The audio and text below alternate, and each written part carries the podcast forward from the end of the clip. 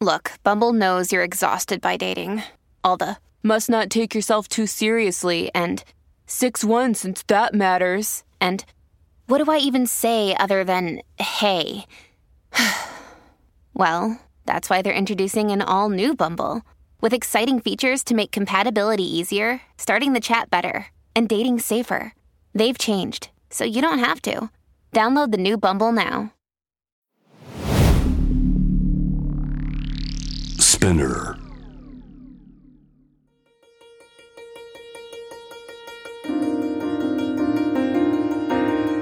Welcome to Notebook, your guide to art, culture, and tourism here in Tokyo and throughout Japan. I'm Stuart Monroe, and around this time each Monday, Wednesday, and Friday, I'll bring a selection of local news and views. On today's episode, we check in on Setsubun and technology, but first, Myanmar. With today the last lunar calendar day of this winter, despite February looking colder than last month, protesters have been braving the bitter cold, gathering outside the Myanmar embassy in Shinagawa earlier this week on the second anniversary of the Myanmar coup d'etat of 2021. The protesters seen them call for political prisoners to be freed, including the former democratically elected leader Aung San Suu Kyi, and according to organisers, around 600 Myanmar nationals living in Japan joined the protest the Tsugaru Fujimiko Lake in the northern prefecture of Aomori has completely frozen over. The lake's crossed by the longest wooden three arch bridge in Japan, a 300 metre long bridge built in 1994 with locally grown cypress wood. And as a symbol of the local town Tsuruta, it spans the lake and wider reservoir called Mawarizeki or Tamaike. On a clear day, Mount Iwaki, the tallest in the prefecture, can be seen from the bridge. And the lake itself dates back to 1660 when levees were built forming the reservoir, feeding a network of new rice fields. And while the lake's name roughly translates as the local Mount Fuji, the tongue in cheek nickname is the local way of claiming the mountain to be as monumental as its southern cousin, if not more so. A draft bill unveiled by the government this Monday outlined plans to establish zones throughout the country, making use of a growing list of abandoned houses nationwide and turning them into temporary accommodation.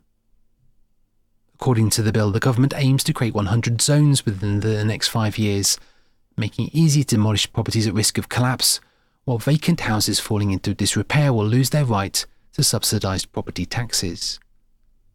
It's estimated some 3.5 million properties nationwide are unoccupied, and the number of these has grown one and a half times in the past 20 years, with that figure expected to increase as the population continues falling and with the concern that these buildings are more at risk of damage from earthquakes and other disasters, as well as magnets for crime, the government's now working to encourage their use before they cease being fit for habitation.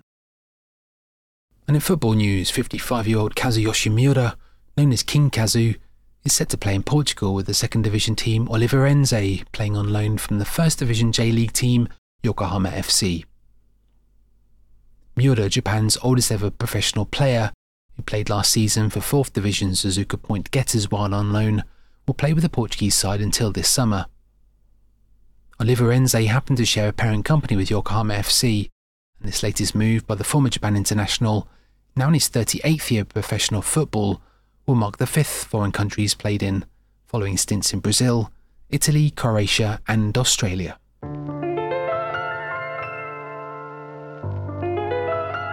In central Tokyo, with Setsubun marking the last day of winter, events are being held in almost every part of the capital. But as mentioned Wednesday, not every shrine is hosting one this year.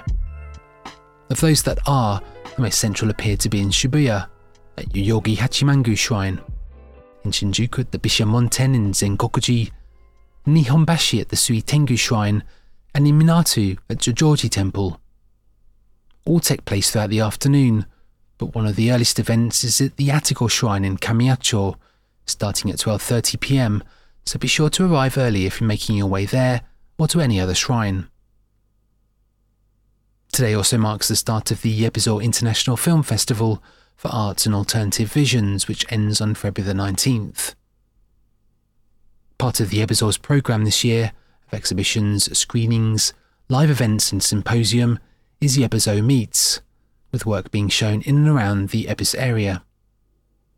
Automated photography is taking place at the Maison Franco Japanese Gallery, an exhibition developed by the Master's Programme at ECAL, the University of Art and Design in the Swiss town of Lausanne. And while steeped in technology and image production, automated photography is also part of Switzerland's own path towards the 2025 World Expo in Osaka, site of the last expo in 1990 and 1970 before that. And then closer to Ebisu Station, Can I Help Me at MEM Gallery is an exhibition of film and image by the photographer Osamu Kanemura, a barrage of visual information rendered meaningless with film and image literally overlaid one another. An exhibition that starts this week and ends on the 26th. That's it for this episode of Notebook. Be sure to check in next week. And if you enjoyed this or any of the episodes so far this year and throughout 2022, you can rate us on Apple Podcasts or spread the word online. You can also email the Notebook team, notebook.podcast at gmail.com, with thoughts of future episodes. Until next time, though, thanks for listening. This has been Notebook.